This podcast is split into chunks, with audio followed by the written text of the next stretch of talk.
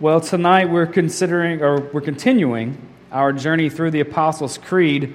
And I want to invite you to join me in the very last book of the Bible, Revelation. Just go all the way to the end. Revelation has 22 chapters, and flip back one chapter to Revelation chapter 21, and that's where we're going to be studying closely tonight. What do you think of when you think of heaven? I remember when my grandfather passed away quite a few years ago, having thoughts of him standing at the east gate and welcoming people into heaven. And the reason I thought that is because he was the usher at the church I grew up in, in Arkansas. And so the natural relation from, or, or thought for me to think was like, he's probably doing the same thing there as he's doing here, welcoming people. Come on into heaven. Here, we have a spot for you to sit right over here. Um, not sure if that lines up well with the scripture as to what heaven is. But what do you think of when you think of heaven? A lot of people think about angels. They think about we go to heaven and we get our wings and we get a harp and we sit on a cloud and we play the harp and we just enjoy the celestial palace of God forever. We think of our loved ones who have died and gone before us? Of being with them one day.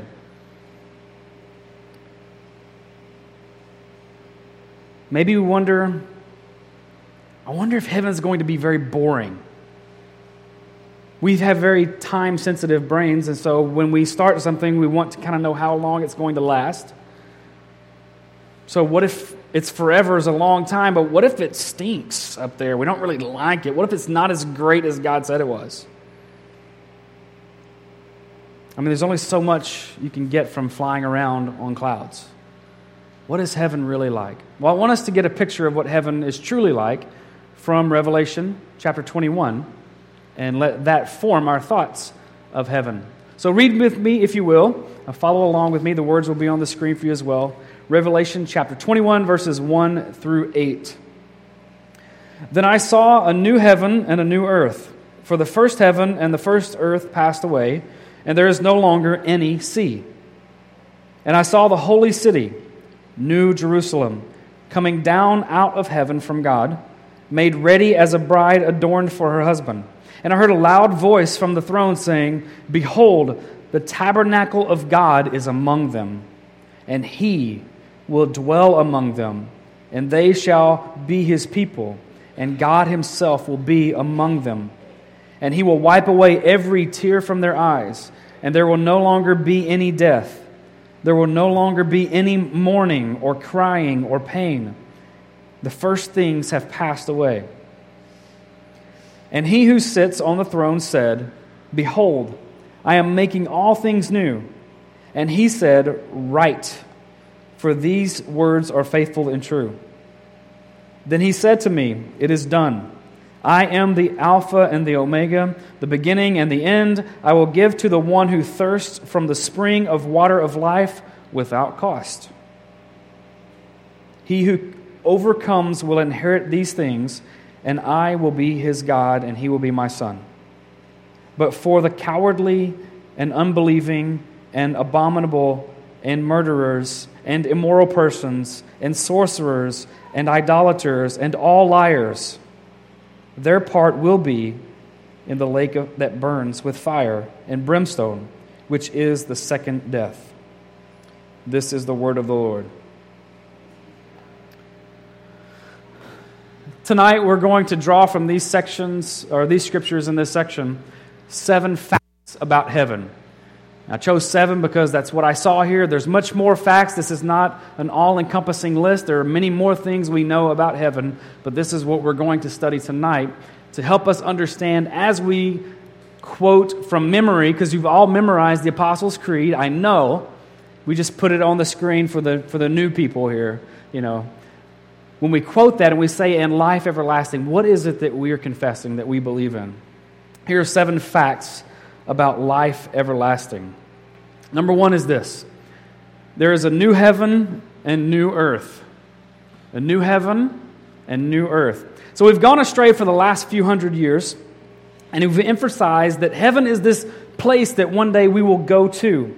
And you've heard it, you've been taught it probably, and you've probably even told some other people that one day you hope to go to heaven. You may have even heard it said uh, when you were presented the gospel of Jesus, well, I mean, do you want to go to heaven when you die? Or do you want to go to hell when you die? Well, the obvious answer for most people, I'm sure there are some who are rebellious in spirit and ready to take the hell challenge. But for the logical choice for most people is, of course, I would choose heaven over hell. What that does is lead us to make decisions that are very selfish in nature. It's like telling God, yeah, I'll follow you, but I'm basically just doing it because I don't want to burn forever.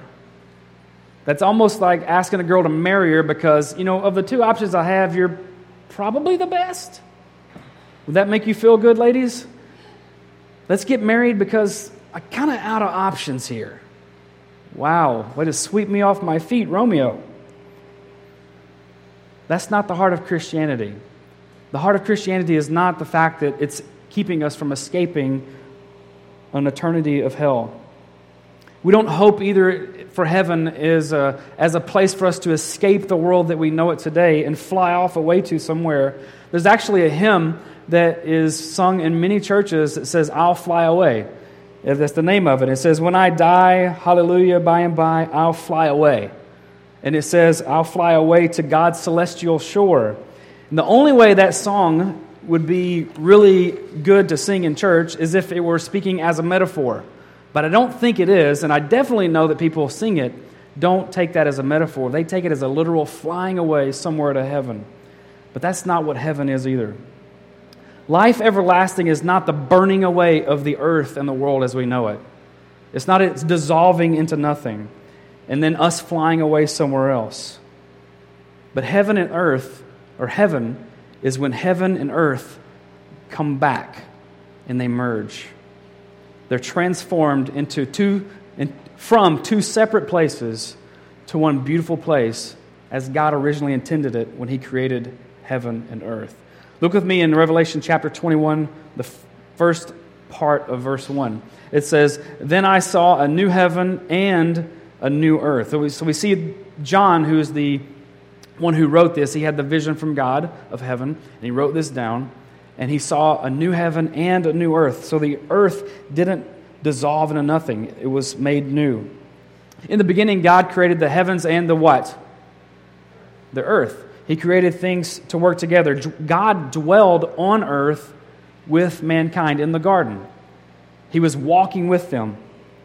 We were not created in the beginning to be separated from God.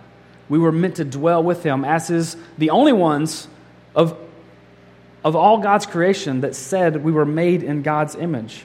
We have a special relationship with Him. But there was this rebellion and sin in our hearts that created a chasm, a separation unreachable for us between us and heaven. God didn't create this beautiful earth just to destroy it, but what He's going to do one day is renew it. Heaven is not the place where we go immediately when we die either.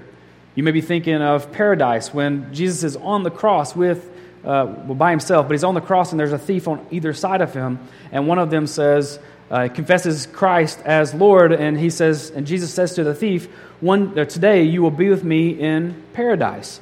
Paradise is this temporary place. Paradise literally means garden, uh, a place of refreshing.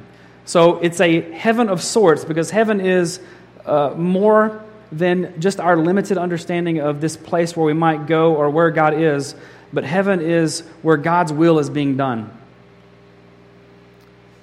Matthew, in the Gospel of Matthew, talks about the kingdom of heaven quite a bit. And it talks about the kingdom of heaven coming to earth and being part of that kingdom. And it's a heaven of sorts, going back to paradise, I'm sorry, I jumped ahead. Its presence, uh, when we die and we're in this presence of paradise, this garden, this heaven, if you will, with God, it is a place where God's presence is full, where we are refreshed, where we are safe and secure, but it's not the heaven that is spoken of when we talk about life everlasting. Life everlasting is, if you could put it this way, and, and you could, it's life after life after death. So there's this life after death, but then there's life after life after death, the resurrection and the new life that comes with that.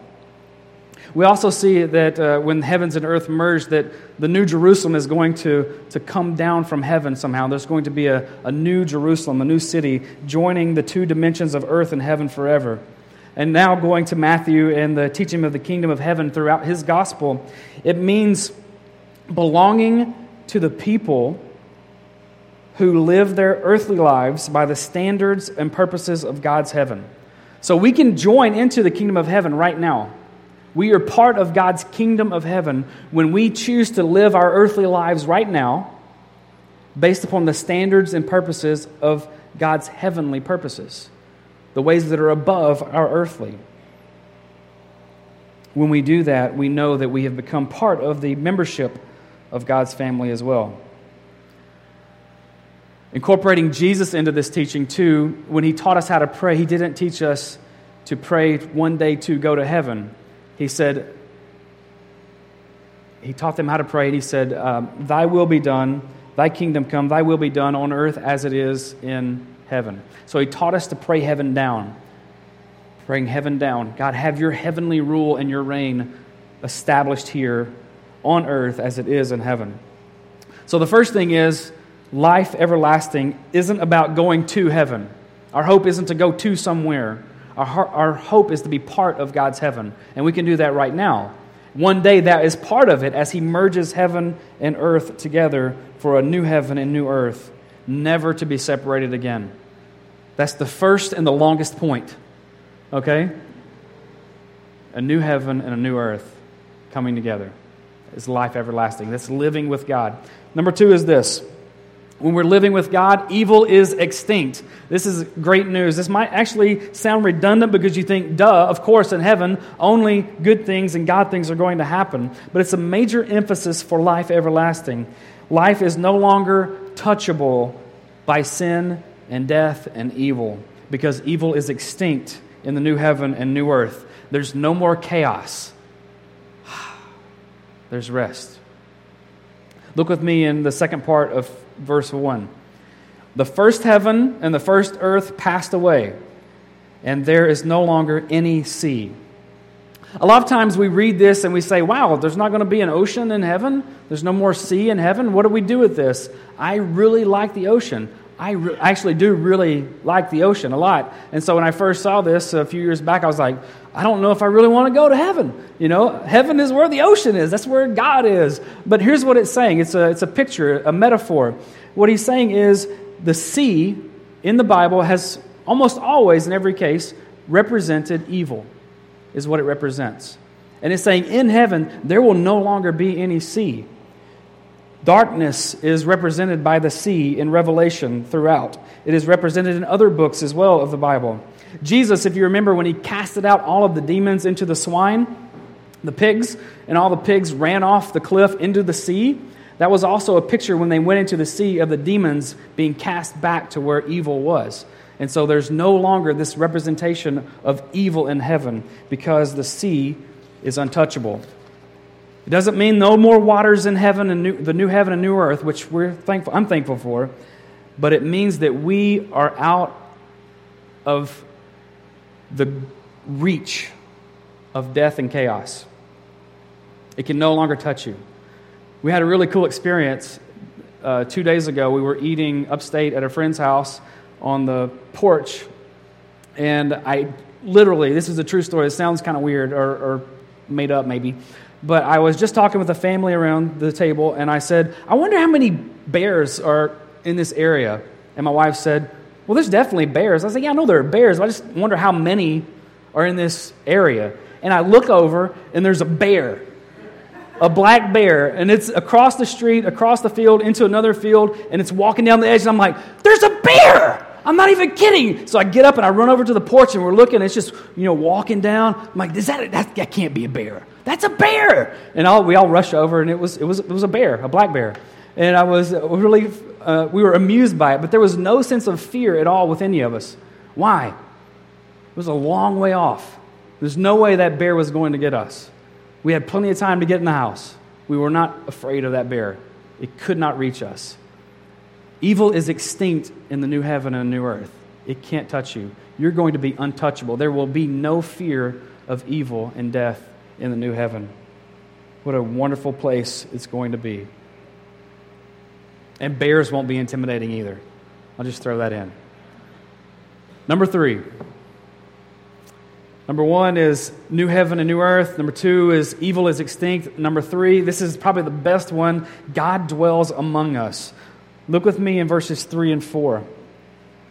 And I heard a loud voice from the throne saying, Behold, the tabernacle of God is among men, and he will dwell. Literally, this means he will tabernacle among us.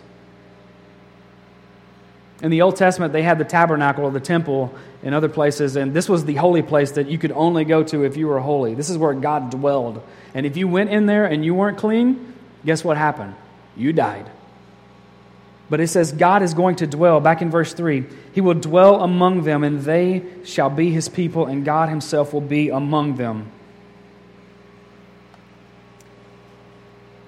God is going to live among us in such a powerful way that we are going to know His voice much more distinctly than we do now as recipients of His Holy Spirit.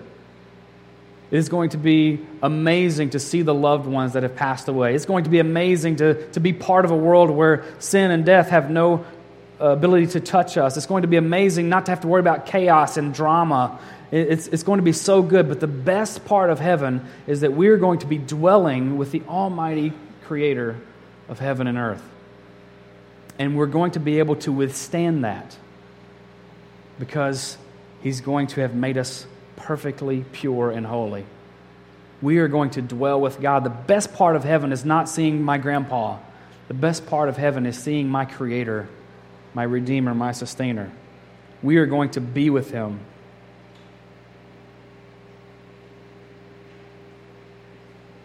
God dwells among us in this new heaven. We live with Him. Number four, God heals and comforts us.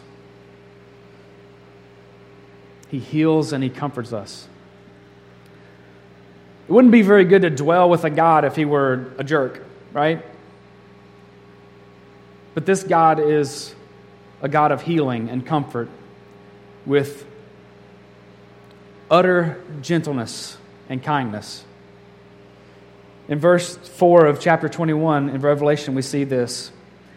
It says, And he, and speaking of God here, God himself will wipe away every tear from their eyes, and there will no longer be any death. There will no longer be any mourning, or crying, or pain. The first things have passed away. The things from the, the current earth that we are very well aware of have passed away. They're gone. They no longer remain. God will heal and comfort us with his very hands. Abdul Masara? Is that how you say his name? The tears of him, of him and his family are not going to be wiped away. This is, this is cool. All right. So I'm a pastor. So people come over here during the service after in a minute when we pray, and they say, Will you pray for me? And I pray a blessing over them and, and, and uh, embrace God's forgiveness with them. That's wonderful. It's powerful. It's good. We should do that. You should do that with each other. Confess and uh, claim grace together. It's powerful. It's good. That's what the church does. But one day when we are in heaven, the new heaven and new earth, when we are with Him in life everlasting, God Himself is going to wipe away your tears. Your tears. All this big power of God is going to humble Himself and kneel down, however He does it, in some majestic way, and He's going to tenderly wipe away the tears from our eyes. He's going to get rid of all the grief no more mourning, no more weeping, no more fasting. Wow. You're going to feel forgiven at that point. You may struggle with forgiveness now, but when the one that you're accountable to lifts you up, woo, we're going to party. It's going to be good. We're going to live with God. He's going to heal us and comfort us. Let's go to number five. One of the best parts of this is God pays all the costs.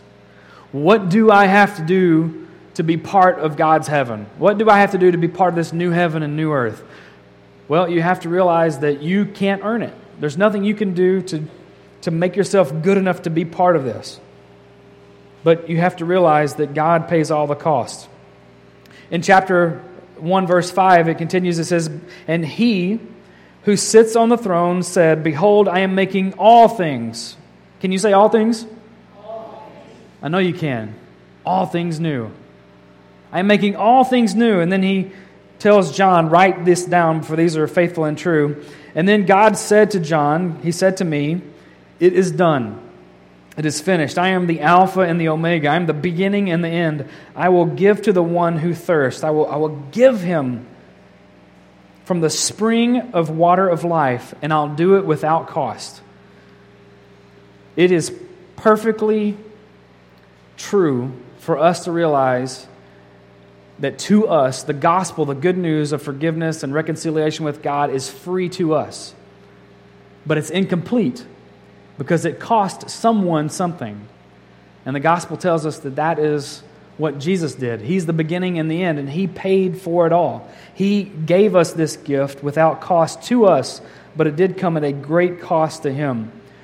So, this living with God, this life everlasting, God pays all the cost. Number six, we are full heirs of God. We are full heirs of God. So, we're going to inherit this new heaven and new earth and, and all the things that go along with it, we're going to inherit it not because we've you know hit the jackpot so to speak and we had an uncle who had an uncle who had an uncle and we finally figured it out but because we're going to be adopted as god's children. It's much greater than having an uncle or a grandparent. We are going to be his children. Look with me in verse 6 and then he said excuse me verse 7 he who overcomes will inherit these things and I will be his God, and he will be my son.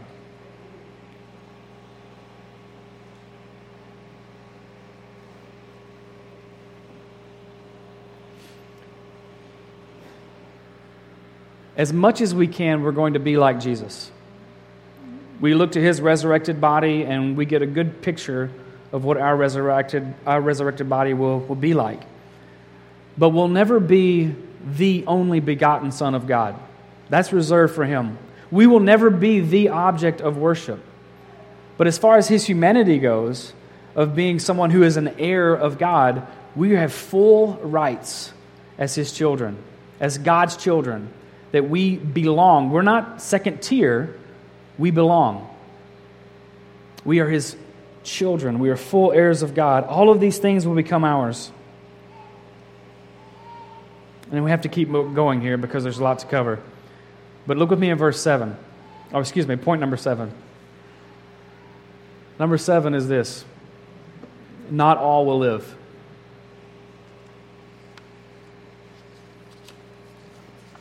In most of our narratives that we have in Hollywood, there is a, a story where everyone maybe lives happily ever after.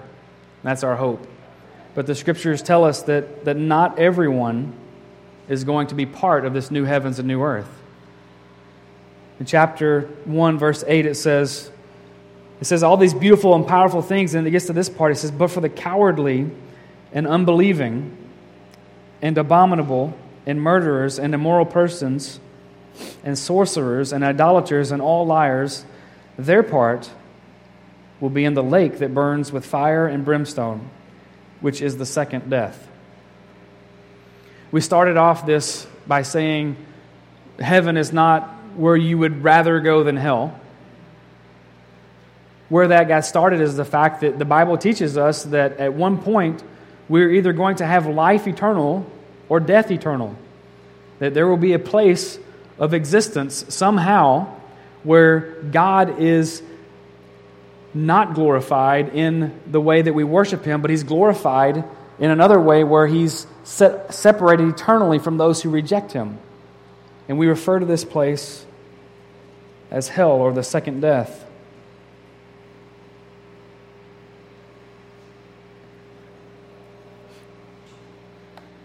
Being part of God's kingdom isn't an automated process. It's something that we have to choose to be part of. Somehow God's Spirit moves and He, he initiates the process and He draws us to Him. But somehow there's this divine responsibility on our part. Are we going to choose to worship Jesus and acknowledge Him? Or are we going to be our own God? That's basically the choice we have. Adam and Eve, it goes back to the story of the garden when it all began. They decided amongst themselves that they did not trust God and they wanted to be their own God. They wanted to be their own authority. Even though they did nothing to, to initiate and to begin their life, they decided they wanted to be the lords of their lives.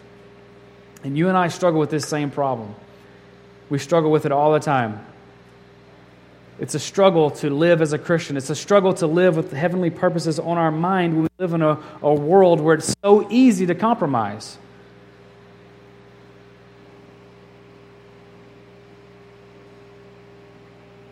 Before we can dwell with God in the new heaven and new earth, we have to be transformed.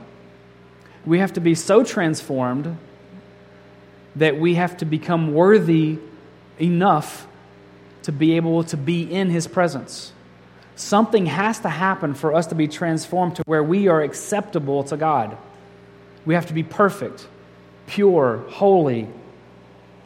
Otherwise, His glory and His perfection will destroy us. Far higher and far greater than we are. Nothing we can do can get us to that level. In order for us to be able to be in His presence, God has to make a move toward us. We can't make the first move toward Him. We could never work our way up to be like Him. Instead, what we need is for God to rescue us. We need Him to look upon us with mercy. We need Him to redeem us. We need Him to cleanse us, to wipe away our sin. We need Him to save us. And with such a great need, an impossible need for us, at this point, enter Jesus.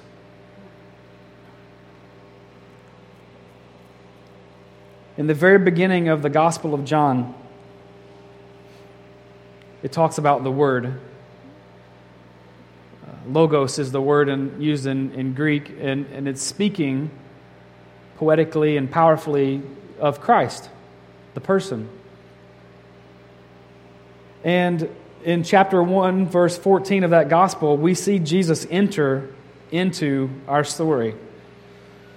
And in verse 14 and following, it says, And the Word, which is speaking of Christ, and the Word became flesh. And what's that word? And dwelt among us. You see, remember earlier, keep that scripture up. When earlier it said, in, in the new heaven and new earth, God is going to dwell with us, right? He's going to dwell among us. Well, this is what Jesus has already been doing.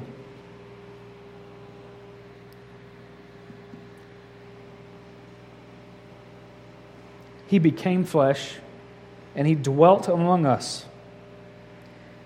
And we saw his glory. Glory as of the only begotten from the Father, full of grace and truth. John, John the Baptist, testified about Jesus and cried out, saying, This, this Jesus was, was he of whom I said, He who comes after me has a higher ranking than I, for he existed before me. For of his fullness, the fullness of Christ, we have all received. We've received from his fullness and grace upon grace. So basically, there's grace, and then you heap on grace and then there's more grace. And then we add some sin over here, but God throws some grace on it, right? It's just grace upon grace. For the law was given through Moses, grace and truth were realized through Jesus Christ. No one has seen God at any time. The only begotten God, who is, the, who is in the bosom of the Father, he has explained him. We have a picture of who God is when we see Christ. That is the heart of God. We needed someone to rescue us, and so God sent his only Son into a world that didn't want him and didn't welcome him. We don't really want you, but God made the move and he dwelt among us. Jesus left the realm of heaven. Heaven is where God's will is fully being done, where God is in full reign. He left all of that where God's fullness is, and he entered into a world that didn't know him, that didn't recognize him, that didn't value him or even understand his identity and who he was. He gave up everything he had. He gave up all his inheritance so that he could share it with us.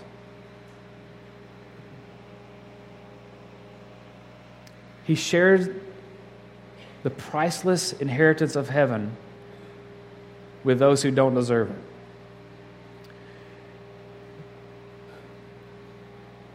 Sometimes in life we have people that are, are, you know what a leech is, right? If you go swimming in a pond or a lake, and a leech is a disgusting type creature that latches onto your skin and just sucks the blood out of your body. It's disgusting.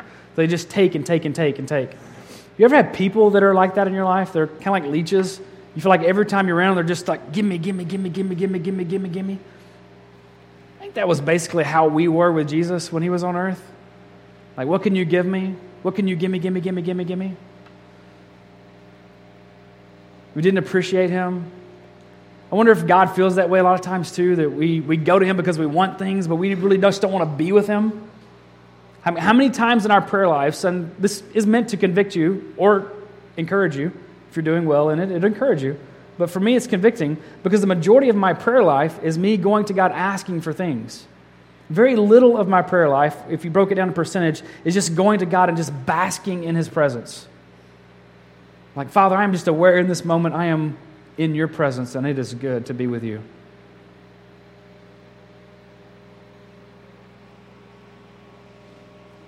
Dwelling with God.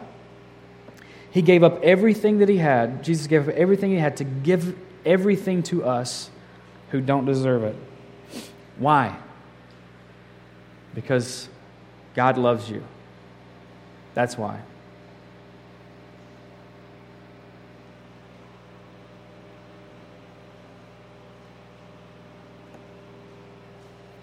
For God so loved the world that he gave his only only son. And whoever believes and trusts in him will not have eternal death, but will have everlasting life. God loves you. Life everlasting means living with God. The good news is that is going to be in fullness one day when the new heaven and new earth are created by God. When He transforms it, it's going to be amazing. The better news is this I have better news than the new heaven and new earth. You ready? Here's better news right now. You don't have to wait until then to live with God right now. We are invited to live in His kingdom right now.